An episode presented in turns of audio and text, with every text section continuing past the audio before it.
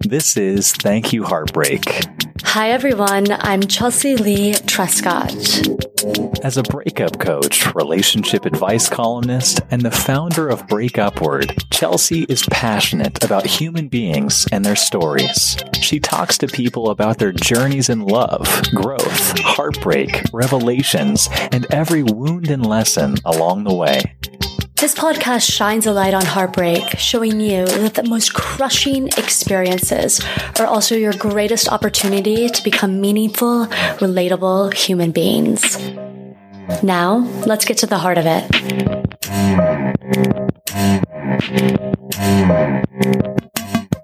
Hi, everyone. This is Chelsea Leigh Trescott, breakup coach and podcast host of Thank You Heartbreak. And this is episode 164 with Kate Wiswell. If you're someone that skips intros, go to somewhere around the eight minute mark to get right into the conversation. I have a headache. I'm going to tell you. I have a headache, possibly from all the revelations that have just been firing off in my head. I'd say a week, but more than just one week. Days and days and days now. And also the wine I've been drinking. Don't judge me. There have been nights now where I drink wine by myself in quarantine. I've never been a drinking by myself kind of gal, but here we are. And one of the revelations I've had while drinking wine is why is it taken quarantine to reveal to me that life really is made of moments?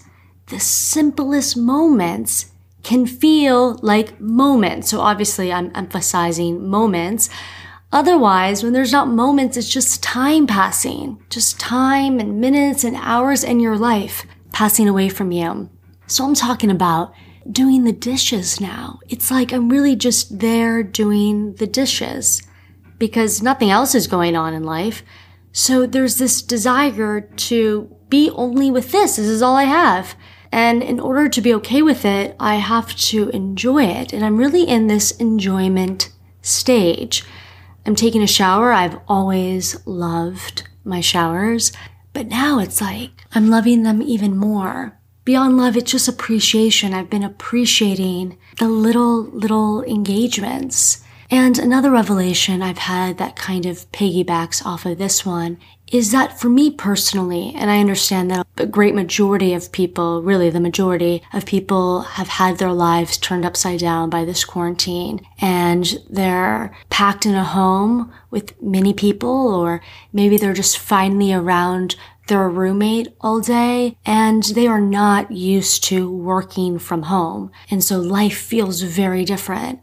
But if I'm really honest, I don't know why this has anything to do with honesty, but if I'm really honest with myself, life isn't so different right now in quarantine. You guys have heard me talk about that I've isolated myself over the years. Now I'm not that way anymore, but still on a regular basis, I mean, my work happens at a desk by myself. So that is what I'm here doing.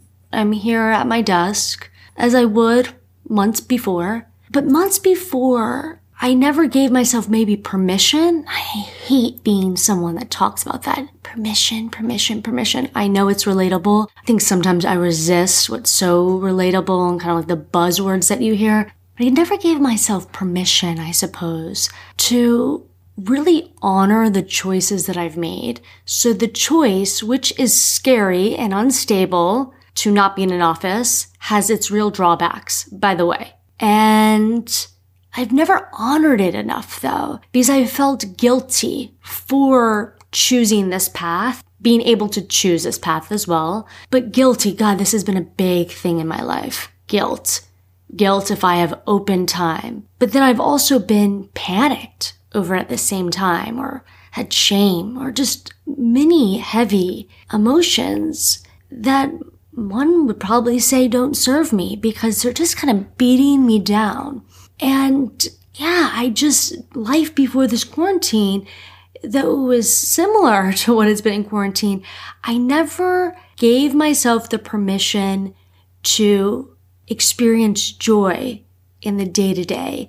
Yes, when I would go out and yes, when I would be on set, and yes, when I'd be amongst people, I would feel joy. But the daily practice of my work or after my work was through, I never just like turned the music on, turned it up, and started dancing. I never was like thinking, oh, someone should come over and we can just stay up late into the night because I can. I never just poured myself a glass of wine and got my buzz on. I, I just never have done that.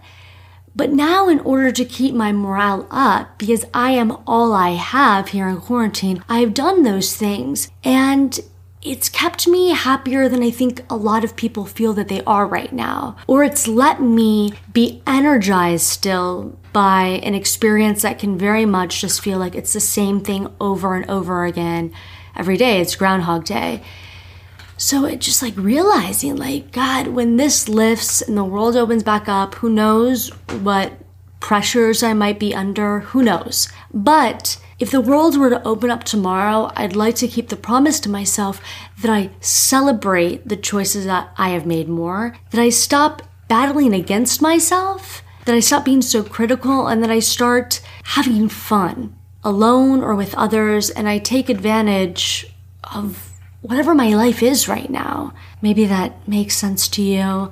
I'm just going to get this episode started because God knows, I mean, I'm not talking to anyone, so I could just go on and on and on forever. I like this episode a lot because Kate is someone that thinks in dualities, if that makes sense. She can come at something from this perspective, but then she also wants to talk about that perspective.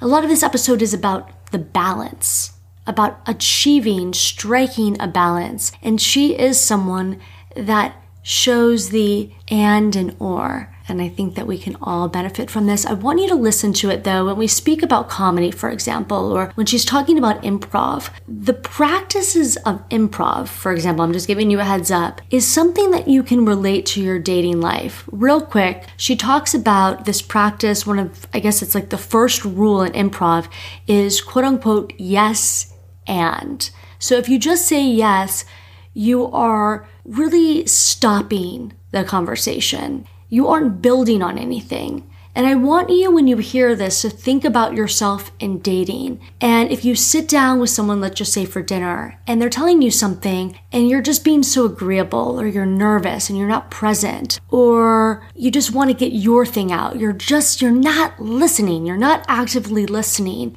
you might just say yes, or you might just let it fall there and then come up with your own question that doesn't even relate. And it stops someone in their tracks. It prevents you from creating a momentum together.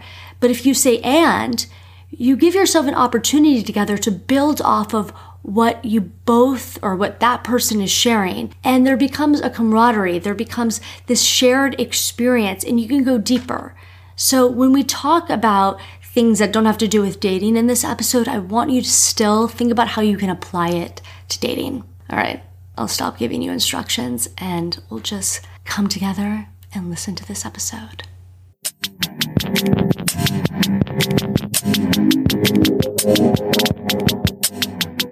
So, I would love for you to introduce yourself to my audience. Hi, my name is Kate Wiswell, and I am a comedy writer and a logic teacher part time in Los Angeles a logic teacher in Los Angeles. Does that sound like an oxymoron? I, I, it does. It just does. I was living there and I can't imagine you introducing yourself to people and them. I, I just don't know. It just seemed like you had to be in the quote unquote business to be relevant to anyone there. Oh, yeah, kind of. Thank God for your comedy career. Exactly. Logic teaching actually is to keep me sane. I was originally a math major and then I became a, an English major and then I went into writing, but that part of my brain still needs exercise. Wait, I did read about that in the book about how you switch majors mm-hmm. and yeah. Uh, yeah, I guess like the guilt that was involved in choosing something that you enjoyed more, which you then equated with being an easier path. Do I have that right? Yeah, and also just because it's so much harder to mm. gauge success or skill in something creative like writing or even just in the humanities because you know when you're a math major and I was applied math with a focus on physics, you know, you're doing problem sets all the time. You're doing proofs. You're in class answering questions. You're either right or you're not. So it's easy to be like, I'm good at this, you know. Then it's easy to take Adderall and be like, I'm the best writer there's ever been. And then you wake up, you know, and you're like, later and realize that was psychotic exactly. Right? Like as a writer, I mean, your opinion about it, about yourself, can change at any moment. Yeah. Well, one of the most important things that I learned, and most people do learn it the hard way, like I did, is that the phase where you think everything that you've written is terrible or everything that you produce is horrible, that's actually an important step and a sign that you have skill. Mm, why is that? Well, the people who don't have any skill, they just write something down and they go, that's great. Having critical ability is a sign that you have knowledge and understanding. You recognize good from bad. You know the difference between those things. And of course, we're always harsher to ourselves. Mm-hmm. So your writing always goes through that phase where you're like, oh, I'm terrible. I'm horrible at this. And when you have that feeling, for most of us, we think, all right, I should listen to that and I should give up. But really, when you have that feeling from the outside, you have to know that that's a sign that you have knowledge, you have skill, you have critical ability, and you know how to make it better. So you're actually a writer. You're right about that in the sense that if you know that it's bad, there's something in you that understands what it is to be good. Yeah.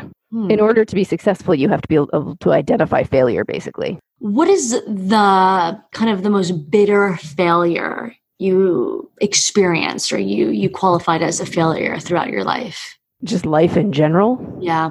Not even mm. dealing with just writing any moment. Oh my goodness. That's a big question. That's a difficult question too. Um What does have to be the biggest, the one that yeah. comes to you?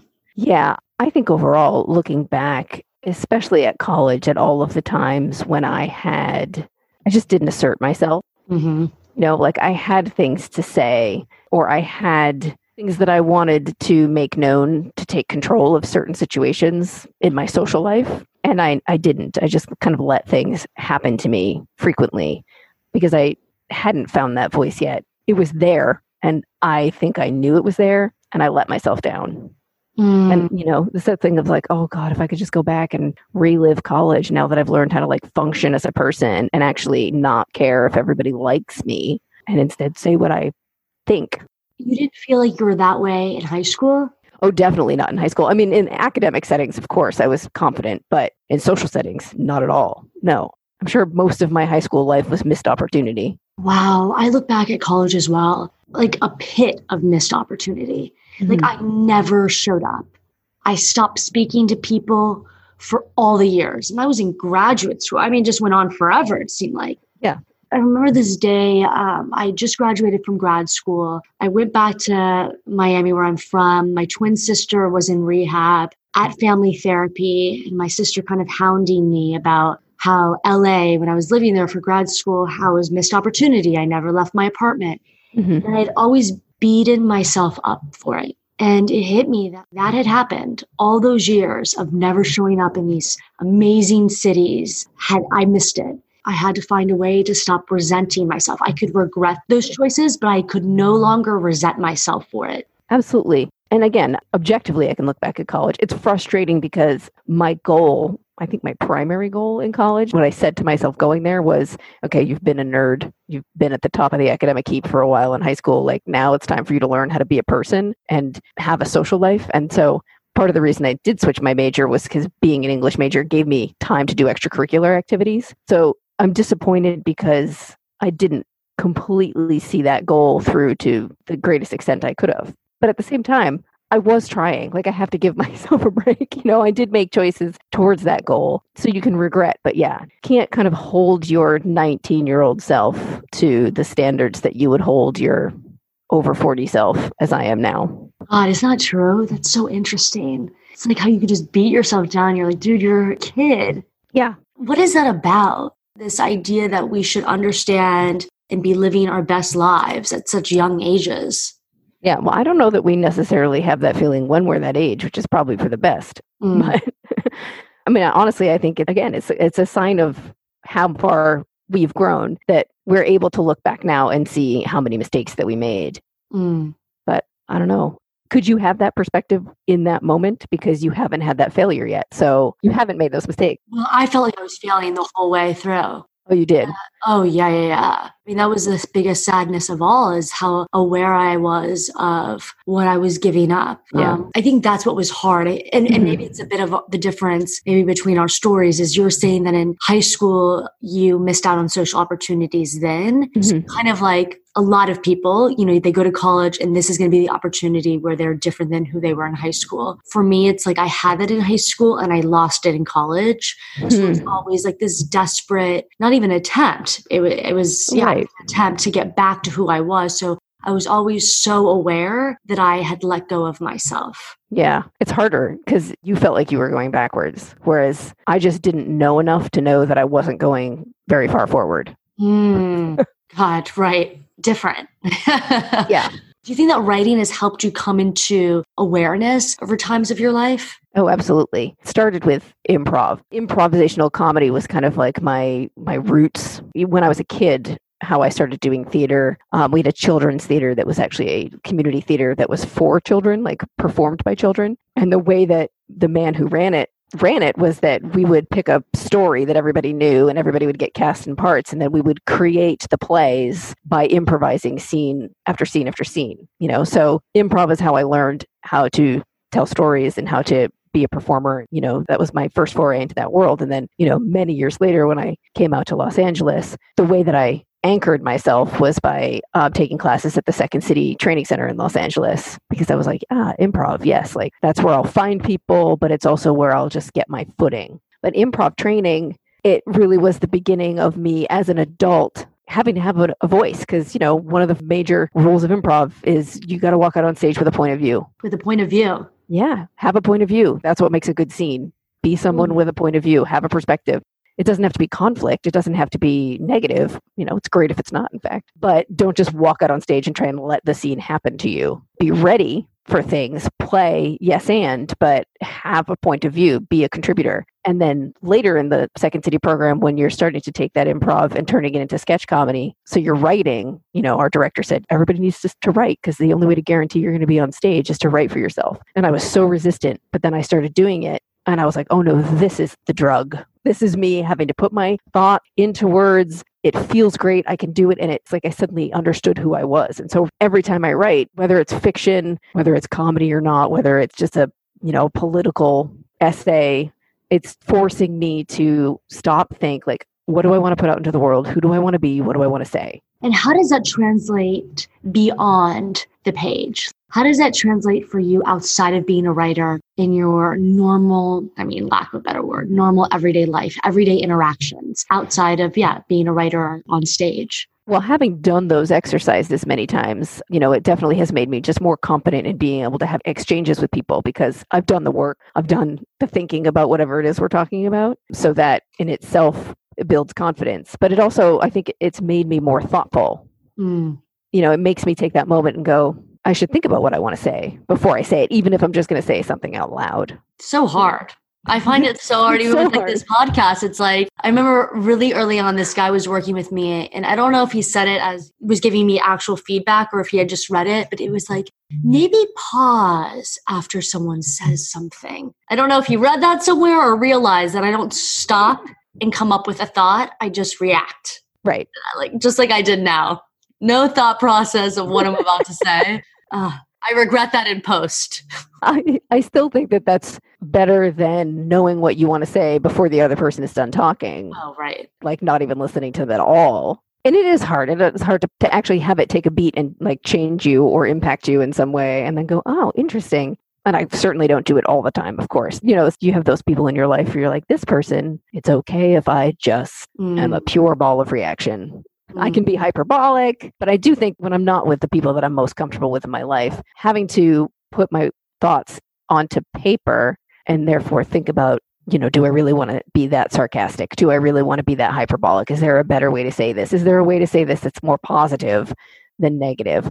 It helps me in conversations with the people who you need to be that way with so that you're not kind of like inflaming things Mm. when having serious conversations. I mean, I think some of the greatest advice that you got, and for anyone, is from that teacher that said, come in with a point of view. Mhm. Some people might think to be a good listener or to be likable is just to echo off of what someone else is saying or just be really agreeable. Just be listening, not really be sharing. And so I think the idea of being with people and taking in what they're saying, but also showing up and understanding that I come in with my own perspective as well. Yes. And I'm in front of people to offer that and to mm-hmm. convey that is so important. Yeah. I mean, there's a reason why the very first rule of improv is, quote, yes and. It's not just yes, it's yes and, mm. as in agree, take it in, but add. Yeah. So what is the yes and dynamic? Like how does it work on stage? So the idea on stage is well, the yes part is you don't want to negate anything that someone says. So cuz with improv you're starting from scratch and everybody's just making it up. So if someone comes in and says, you know, "Hey teacher," you don't turn around and you say, "Why are you calling me that? I'm your mother."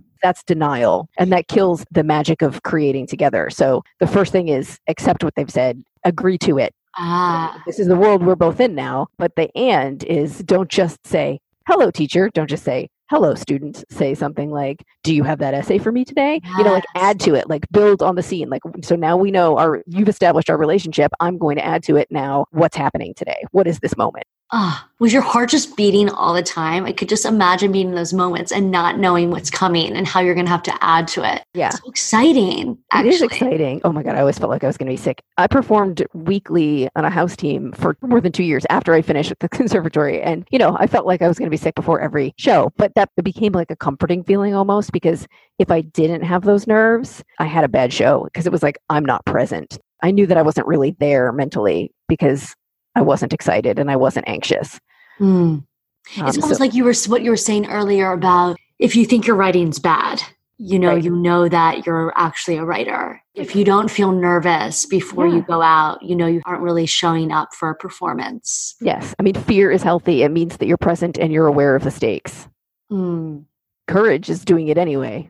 And part of why I've always gone back to improv as my root thing is because to me it is the most terrifying thing in the world to do. And if I can do that, I can do anything. Why is it so terrifying? It, kind of depends on the person. It's either improv or the idea of stand up would be an equivalent to the most terrifying thing in the world. And I always say the difference is is it scarier for you to rely on yourself or to rely on other people? Mm. Because with improv, for me anyway, you know, I've always been a perfectionist, overachiever. Like I was a writer, so I like things. If I can make a plan and do it, like I'm confident. So improv is scary because I have to let go and also because you're on stage with other people. They're in control too. Mm. You know, you're all equally kind of building it together. And so you have to trust that they're going to have your back in the same way that you know that you can have theirs. And you also, for me, there's a little bit of fear, of course, letting other people down too. Mm-hmm. Whereas for some people, stand up is terrifying because it's comforting to be with other people. Whereas the idea of being alone on the stage with only you to count on. Totally. I totally get it. Like if yeah. you slip up, no one's coming to rescue you. No exactly. one knows what like the next line was supposed to be. Exactly. I think it's just a personality difference. Whether it's strictly an introvert versus an extrovert kind of thing, or if it's a trust issue, I don't know it. But I think they're both legitimately terrifying. It's just depending on your personal difficulties which one of them is scarier than the other. Has being with someone that is funny important to you, or do you kind of carry that in a relationship? I do love a person who can make me laugh. I think that I'm instantly more connected to someone if they can make me laugh. So it is important to me that they are funny as well. But especially as a woman, they have to also be able to appreciate my humor. I once was in a relationship and I say it was always the best dynamic I could have hoped for because I thought he was smarter than I was and he thought I was funnier than he was and we were both wrong. so I was like he's smarter than me and he was like she's funnier than me and in truth probably we were both wrong. That's so great.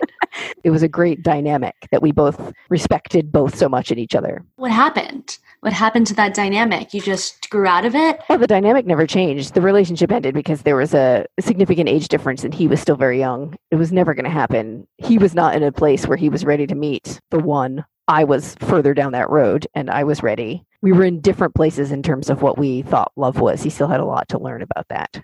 Totally believe that's what people mean by timing. Yeah, it was bad timing. You said that, like, obviously you knew that there was an age difference. Did you fight that reality thinking that, oh, he could catch up in the beginning? Or did you just enjoy it for what it was? No, 100%. I mean, we were friends for a couple of years before we started dating. So he was even younger when we met. He was always more mature for his age, but, you know, there's some level of maturity that, you know, 23 is never going to be 30 ever. so, what do you say? 23 is never going to be 30? Yeah. I love it. No matter how mature you are. I love it. right.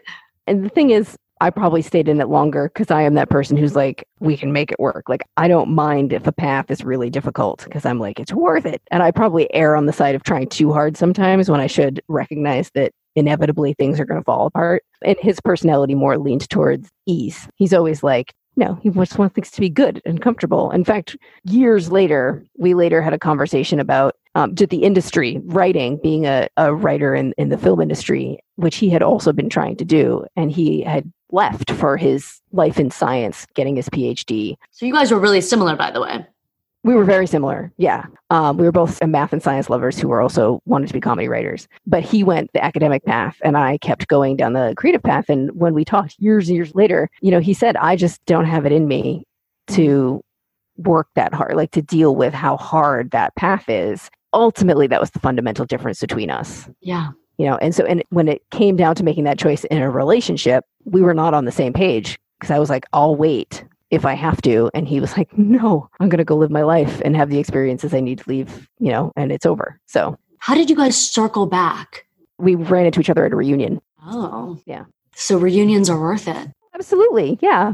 They can be hard too, but they're definitely worth it. Always give yourself a chance, right? Always leave the door open. I believe that too. I think everyone should be almost rewarded the opportunity to have that moment where two people circle back and you really see how you feel. I think yeah. that we create a lot of stories in our in our head of if only we could speak again, if yeah. only he would reach out, then I would feel this way. And it's like, would you really if that were to happen? And I think right. great to know. And even if it took seven years before we could basically have a conversation with each other again, having that seven years later, having that closure, I think allowed us to just kind of both be like, okay, at peace. We can enjoy our fond memories of our time together and move on. Yeah, I think it's never too late. You know, some right. sometimes like it's easy to kind of minimize something. Oh, it's been so long. Right. That other person's not thinking of it or it doesn't have the whole same impact, whatever it is. Yeah. And I just think it's it's never too late. And I understand that in situations that are really difficult for people, you know, maybe it's never a good option to reconnect, but right. I would never miss out on an opportunity to pick up a ringing phone of someone that I've been with in my past. Yeah. It absolutely does depend on the circumstances because some things end terribly and some people need to be cut out of your life. Yeah. You know, but a lot of things just end because they end. They end because you're not in the same place. They end because timing is bad or, you know, just you want different things out of life. Or sometimes they end because of misunderstandings. Most of the time it's not that, but how romantic to think, just a misunderstanding. Right. I mean, I'd say the danger is like you got to get yourself past that point where you're thinking it can still happen, right? Because if you're still thinking that, then you're not in a good place probably to try you're not really in a place of closure you're still in a place of trying to fix things. Right i say that if you're leading with hope your idea of closure is just an opening. Exactly. And sometimes it takes a long time for both of you to be in a good enough place that you can then revisit. You, you, you can have interaction with that person and not need any hope. Mm, that's a good that's a I was gonna say that's a good line. That mean that's a good sentiment. Yeah, but you know, like, how do you know? Whoever reaches out, you don't know where someone really is at. Yeah. And if it's going to be welcomed. My yeah. ex just reached out to me after two years, literally this week. Shocked me.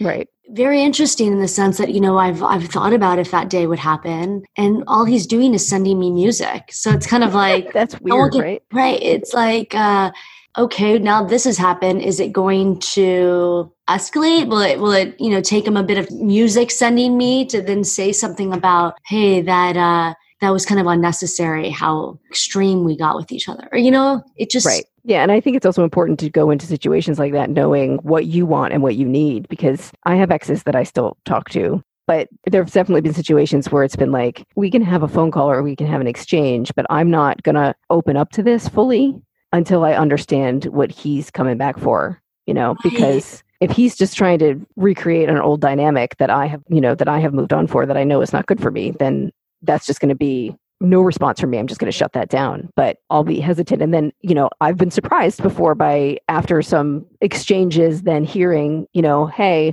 I'm realizing now that I didn't treat you very well and I'm sorry. Mm. And it's like, oh, you know, wow. You're saying that's not everyone's opening line. No, it's usually not the opening line, but sometimes that's why they're coming back. But I say protect yourself until you recognize if that is why they're coming back. Then you can be like, oh, great. Thank you for saying that. Now we can move forward. But if you feel like you can't move forward without an apology, then don't let them. Right. Zero expectations in my mind. You know, I think at this point, if I was surprised by something, that would be, you know, nice. But I don't think I'm expecting anything either way. And I don't think it's really, a, at least right now, it doesn't feel appropriate to go, what's your motive? Right. I mean, that's the thing is, I don't think you have to. I don't think you have to ask someone directly, and I certainly don't think you can say like, "I need an apology from you." I mean, unless they come right at it and say, "Let's be friends." but you also can just you can kind of not yes and you can just yes. Mm, yes. no, I know what you're saying. You know, like he sends me music, yes, but I'm not ending it by sending him my own music. Right. You know.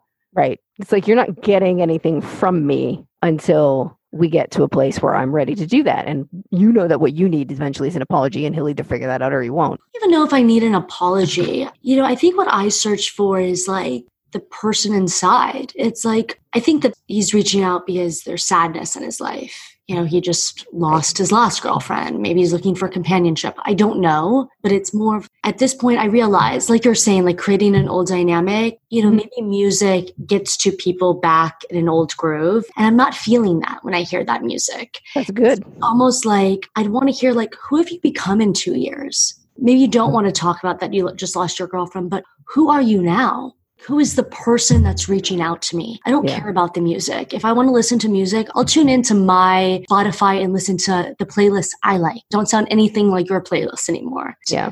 I think that it's courageous to reach back out. And I think that it does take people like, you know, like I asked you, like, is the opening line acknowledging what happened? I guess you're right. Probably not the first thing. But eventually, I think the most courageous thing of all is to be able to put a flashlight on the last move or something, on the last act mm-hmm. to say, like, hey, that happened. I think in order to really, you know, create a new chapter if you want to have any sort of friendship friendly dynamic you can check in once in a while it's like you have to say something about what happened there's an essay in my book where I kind of compare different kinds of friendship to properties of metals and the properties of different kinds of friendships. And at the end of that, it gets into the idea of what are friendships where two people were romantically involved but aren't now, right? And it's mm-hmm. like those friendships can absolutely exist and they can be incredibly strong. Mm-hmm. Um, but it really depends on how it ended and where both people are now. Because, like, if the relationship ended before it had run its course for one person, you know, some relationships you're both kind of like, okay, this isn't working. We're going to go our separate ways. But like, usually there's an imbalance in a breakup. So if you try and have a friendship before that imbalance is resolved, it's toxic. You know, it becomes really unstable and poisonous to one person because, you know, it's really difficult to be friends with someone who you're in love with who only wants friendship from you. Right. No, 100%. And that's why you can't force, you can't talk someone into it. Right. That's usually why, even when you try to hold on, someone ends up being really angry about it. But do you feel like there's this feeling like, oh God, they're coming back around because they're no longer in love with me? And that's a hard pill to swallow? Absolutely. And the thing is, you have to know yourself. You have to recognize, like, if I can't, you know, I have a fairly recent older relationship where that's that was our dynamic for a while is that like for him it was so easy to break up. And you know he's like we can just be friends. And i had to keep kind of putting up a block and saying you know first i tried it verbally and saying i'm not ready for this. It's still too much chemistry between us. It's still too full of feeling for me. And when you aren't feeling the same way it's just a constant reminder that you don't feel the same way about me and that's just like constantly being punched in the gut right? So yeah. asking for distance and then when he wasn't willing or able like he still didn't want to hear that he still wanted to be friends then just physically removing myself from his life like forcing the distance um, until getting to a place where now it's like okay now maybe if I ever run into him again, I might be at a place where those feelings are gone now, so we can just enjoy each other for the people that we are. But what was the process like of being on the end of someone saying, you know, you're not right for me? So you're left feeling like there's something about me, maybe that's not enough. And I can't be friends with this person because I'm filled with someone that I saw a lot of potential with. And like you said, that maybe now you could circle back and enjoy each other for the people that you are. What mm-hmm. did you have to do between that and, and now in order to move past the idea of you two together? A lot of it is distance, a lot of it is time, a lot of it is going back into just focusing on yourself because it's really hard in those moments to not think that there's something wrong with you. At one point, I turned to, I was reading a book about statistics, you know, because you do. I also, no, you do. right. Um, and I was also studying professional poker players because I was writing a hmm. screenplay about a gambling ring on college campus. And I didn't know anything about gambling, so I was reading books on it. Um, and that kind of was happening at the same time. And I took inspiration from that because there was a lot of stuff about applying the logical thinking of poker players to mm. our thinking about relationships, right? And they focus just as much, if not more, on the process than the outcome because luck is a thing that exists in the world. And sometimes you can play a hand exactly right and you can read uh, an opponent exactly right, you can do everything right, and they have one card that's going to get them victory, and they just luck out and get that one card, and you still lose. And then other times you can get the luck. You can play terribly, but you know, come out on top, or you can win because you played well, or you can lose because you played poorly. Those are basically the four different options. Mm-hmm. And I look at kind of relationships that way and try and judge myself on how I performed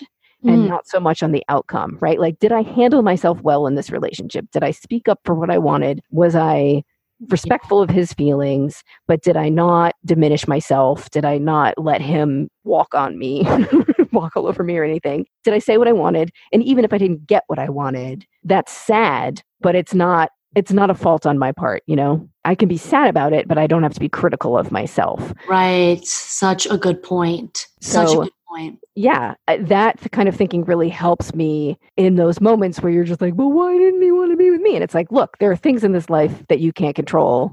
You just got dealt a bad card. He just wanted things that weren't you.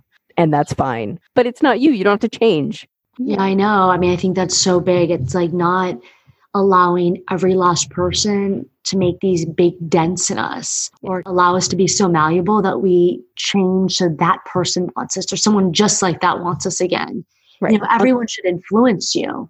Right. On the other hand, if you're consistently being broken up with for similar reasons of just like, you're too demanding on my time, or you don't ever tell me what you want, or like, don't tell me what you expect and then you get mad at me, or you know, if people are constantly citing similar pattern a pattern, you have to go, okay, I recognize that this is a pattern and maybe I need to look into this now. Time to call my therapist. exactly. No, I mean for real. It's like yeah. I remember getting uh, when I had an advice calling, getting a uh, letter about feedback. Like, how do I handle an ex's feedback? And I think that sometimes things can resonate with us, and it can really crush us, but something in it can ring true. I think, especially if you hear the same thing coming up, you have to investigate it. And then I think with feedback, you know, if, if you can discard a lot of it, but if something burns as a bit of truth, mm-hmm. I think that too should be, you know, you should explore it. Like, don't exploit it, but explore it. Be intellectually curious. yeah. I mean, I think that it's a rare situation that people that we're in relationships with, they get a really inside look on us that most people mm-hmm. never get. Yeah. And because they get that front seat into our lives, that I think that we should actually kind of entertain what they're telling us. Yeah, I mean, it's a balance because people also have their own things that they don't want to confront. And so sometimes they're going to blame things on you that aren't your fault, but they also, as you said, have an insight into your inner workings because they see you at your most private and honest. So it's a lot like honestly getting notes as a writer like when you get notes back from uh, from yes. producers and stuff and it, it takes a long time to get good as an artist at getting feedback at getting critical feedback because you have to learn how to take it all in but also you don't automatically have to change in response to it right and so you have to learn how to use your own and trust your own knowledge and instincts in order to go that's an interesting thought let me examine it and then decide whether or not it has worth mm. and that that I need to react to it and I need to consider, you know, letting it have an impact or if that honestly is just kind of like this person is is reacting to something that's beyond what my goal is or what my thing is. They're not my audience. Maybe. They're not my audience exactly because you get notes from people who are like sometimes notes are just well if I would have written it this is what I would have done and it's like great but this isn't your this isn't your project. This is my project. And other people are actually giving you notes on how you can better accomplish your goal. And you have to learn to distinguish between those two things. I've gotten into um, habit is not the right word, but I, have been looking at different podcasts and I'll look at the feedback podcasts that have a lot of reviews. And it's interesting to read reviews over and over. And they'll say things like, for someone that's getting paid to have this podcast that supposedly cares about the audience, you're never taking in what all these reviewers are saying. You know, you're not actually invested in feedback. Mm-hmm it's interesting like if you apply that to anything in life that if you keep on kind of making everyone the enemy or yeah. you break up with someone, you're like, they're now irrelevant, or the people that you date. And just with too much pride, you kind of, you start losing. You start losing people. Right. If you're resistant. Yeah. Right. You got to find a place between being resistant to change and being overly reactive to everything. Mm right? I mean, that's actually, again, I'm going to nerd out on you for a second, but you know, that's a principle in statistics. It's an idea of probabilistic thinking because we do have a tendency emotionally to react, overreact to, or frequently in statistics called like false positives, but we react to the last thing that just happened, the thing that's burning right in front of you right now of just like, oh my God, we broke up or something, or someone said this to me, or this comment, you know, came in. And we wait the thing that just happened the most instead of allowing ourselves to look back and like kind of look is there a pattern? You know is this an outlier? Yes. Or is this part of a trend that's been happening? And then the other thing we do in dating sometimes is we you don't want to treat every incident in isolation because you'll either overreact or you'll find a way to basically excuse it away. Mm. right? So you have to look at things in context so that you can learn from increasing probabilities as things occur each time they kind of impact your idea of what is likely and what is not likely but then a new thing comes in. And it's not the only thing that you know it's just more information adjusting your idea of what is most likely and what is less likely. So that way when a person in our lives is repeating negative behavior over and over again we can go oh okay this is a trend. It is now more likely that this person this is who they are. Wow you know but the same thing with us. I got to get your opinion then. And i don't know if you really have one but spoke to two females the other night and they were saying that both of them beautiful women mm-hmm. have these guys fall for them and you know talking about a future leaning in touching their hair kissing them at night. And then they ghost them. And there's this trend that all the men in their life ghost them. Mm-hmm. now, what do you think the problem is? Like what would you say to someone like that so it's different men recurring over and over yeah. to them. Yeah. So a, trend of men ghosting them. Yeah. Well i mean that is definitely then over time i'd say that that looks like a trend. And so the probability that there's something about them that makes those men ghost is likely. Now the question is what is that? Is it that they're intimidating? Because right. that's not a bad thing. Or is it that they're uh, that they're sending out some kind of vibe that is some way not what they want to be putting out into the world, right? Right. You know, is it like, oh, maybe I shouldn't actually talk about my ex husband and ever on the first date, you know, every time. Wait, it's so interesting though, because so you say trend alert, maybe we need to evaluate the woman, right? I just say you need to evaluate because, well, the only consistent factor in that trend is the woman. No, but some people would say it's men the thing is, it could be men. I'm saying it could be that this woman happens to be the kind of woman who men find intimidating. Yes. Like, I mean, in my life, I've found that that's a more common occurrence than not. And why? Because there are also studies out there that tell me that, you know, while men always say they want an intelligent woman, that as soon as they are actually face to face with one, they don't really want that. They don't really want a woman who challenges them or who in- intimidates them. You know, there are certain ways women are allowed to be more powerful than men. Beauty is one of them uh, but there are other ways that the majority of men are not going to be interested in. Humor is one of them, intelligence is another one, and there are others. So, humor is one that they're not going to be interested in? Yeah, if you're funnier than they are, they don't like that. Oh, come on. it's just, that's funny. But when, go Yeah. I, I, in my experience, when I yeah. guess they want a girl with a sense of humor, what they mean is they want a girl who finds them funny but again, not all men, but you know, there's experimentation out there that demonstrates that this is not a freak phenomenon, like it's a thing, you know. So what I'm saying is the trend makes it more likely that there is something about the way this woman interacts with the male, the mm-hmm. heterosexual male that is creating this issue, but that doesn't mean it's her fault. Right, right. That could just mean, as my best friend's mother would say, that she's just one of the really shiny apples at the top of the tree, that it's going to take a more, you know, a special kind of man to get to the top and pick that apple. I love that. He's going to have to climb the trunk. She's the best. yes. Yeah. Yeah. Thanks for breaking that down. I like that. You're right. There's also something to be said that there can be something about a woman that they're demonstrating that a man would really have to show up, let's say, and he's not ready to. So he backs off. Exactly. Yeah, I've had that. I mean, I've actually managed to have a couple of conversations with people who have said to my face, You are the kind of person who, if I commit to you, I'm committing and I'm not ready to commit. You're wife material. You're not girlfriend material. I'm not there in my life. So I'm just not going to go there. Talk about good feedback. Right? Isn't it nicer to know? But like, really, isn't it nicer to know that? Right. Yeah. And again, it's like those are those situations where you're like, this sucks, but okay. I mean, it's not like I can change you and I can't ask you to be a different person. This guy said to me recently, I've known him for a long time, and he was like, You're just not a one night stand material. I'm like, what? What yeah. about me? Like, you don't want to fuck? No. Um, but oh, that means they respect you and they would feel bad if they had sex with you but never called again. Yeah. Like, like, tell me more. What else do you think? You know, I, I, there is that thing of like, very often we choose not to do something, at least we're responsible a lot for male emotions, right? Women are we're responsible for their emotions, for catering to their emotions and for taking care of their emotions because that's the way we're raised. And similarly, I think for a lot of men there's a knee jerk reaction of putting that I feel bad when I'm around you because of the way that I behave, but the solution to that is not for me to behave better, it's for you to not be around. Oh my god, I have to tell you um, my friend called me the middle of the night last night and she was expressing to her her boyfriend that came in from out of town that something that he said you know he, he said something like when you do that it really bothers me. It really makes me question you and she said, like, you know, when you say things like that, it really hurts me and it makes me feel like we're not best friends. You know, she just explained it. He got inside the their apartment and he packed everything up and he left. And our conversation, like the question was what you just said. Instead of acknowledging his behavior, he became the victim of her acknowledging how he made her feel. And so he just left. Mm-hmm. Wow.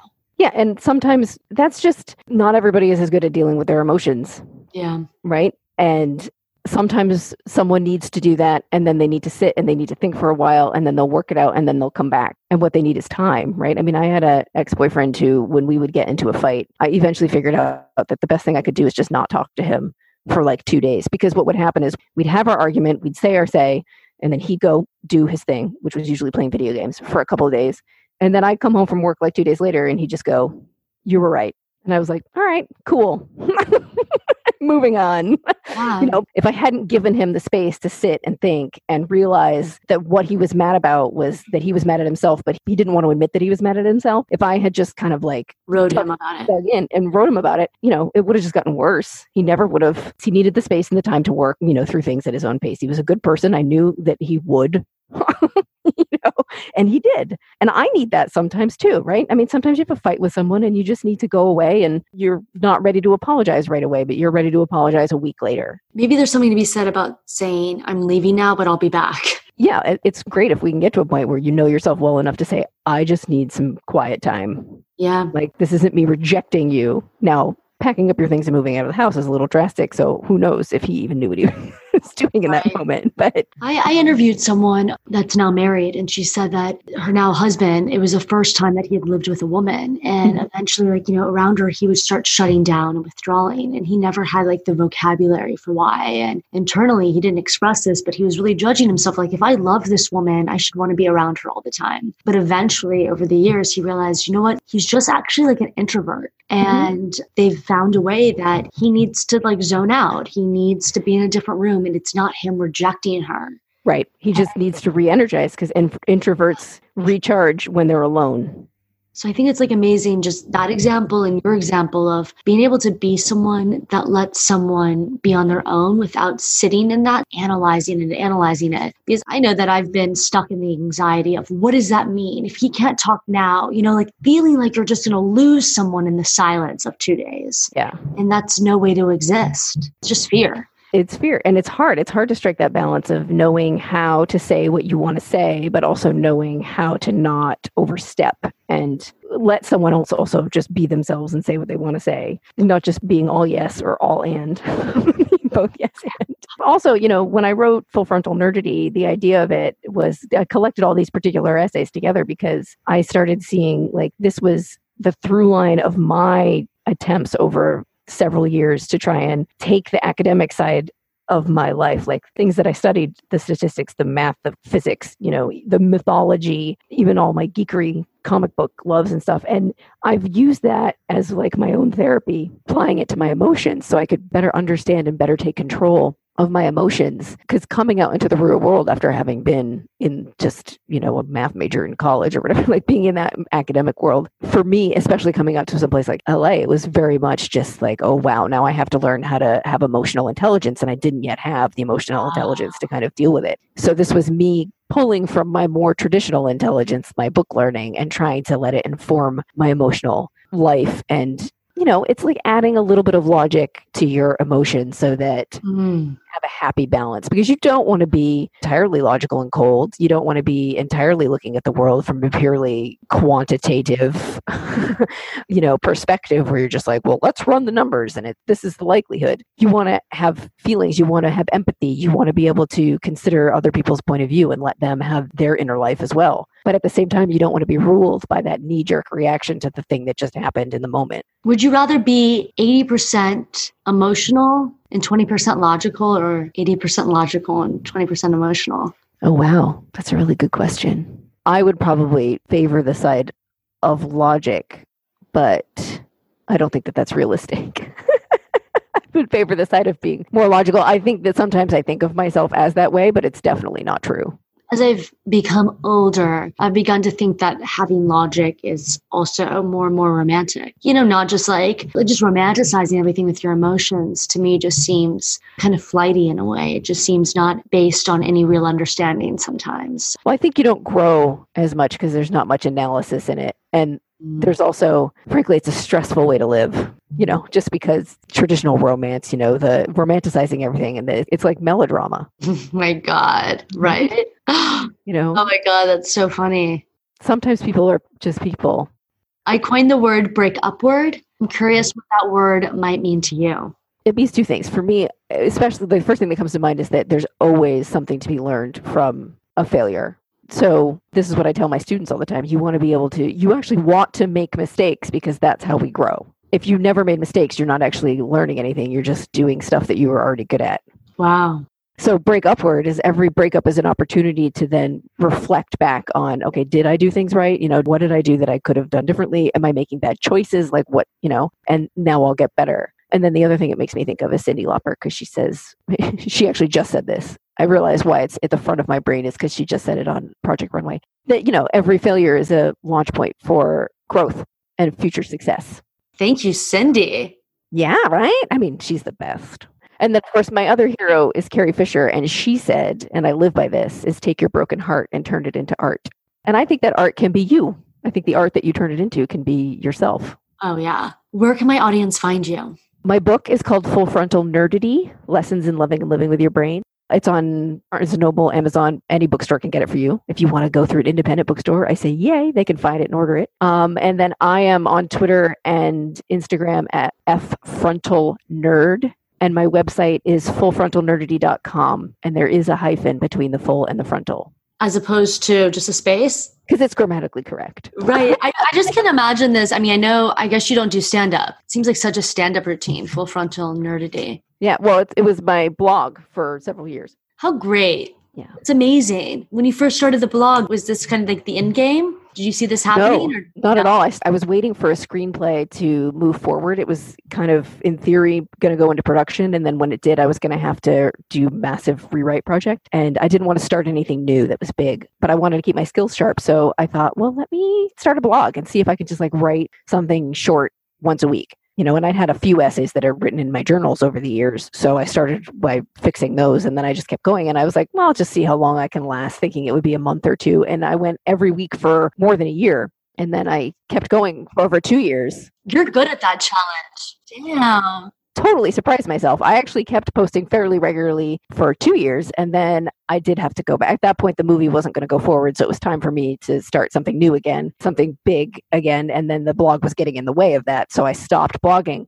But after I did that, my brain didn't shut down, and I was like, I want to do something with all this work. Like, I created this work product, and I thought, I want to share it with the world. So I looked for a way to find a collection and I full frontal nerdity was the idea of just the theme of many of the blog pieces had academic subjects as a jumping off point and then connecting them to a personal story from my life and like how it has informed my emotional growth. And I thought, okay, cool, let's make a little handbook. It'll be fun. More than a handbook, but yes. Well, and hopefully it's I mean, I also wanted to make people laugh, mostly at me. That's the best way, right? Oh, absolutely. Never punch down, punch at yourself or up.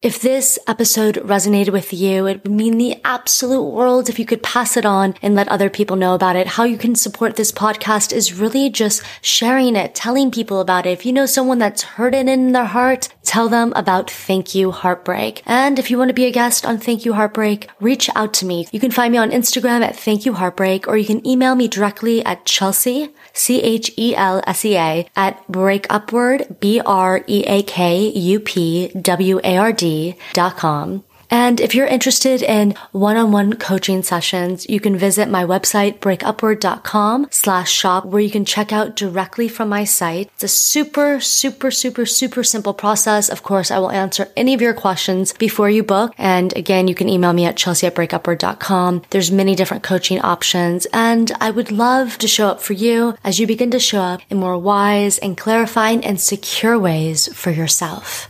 Thanks for listening, everyone. Thank you.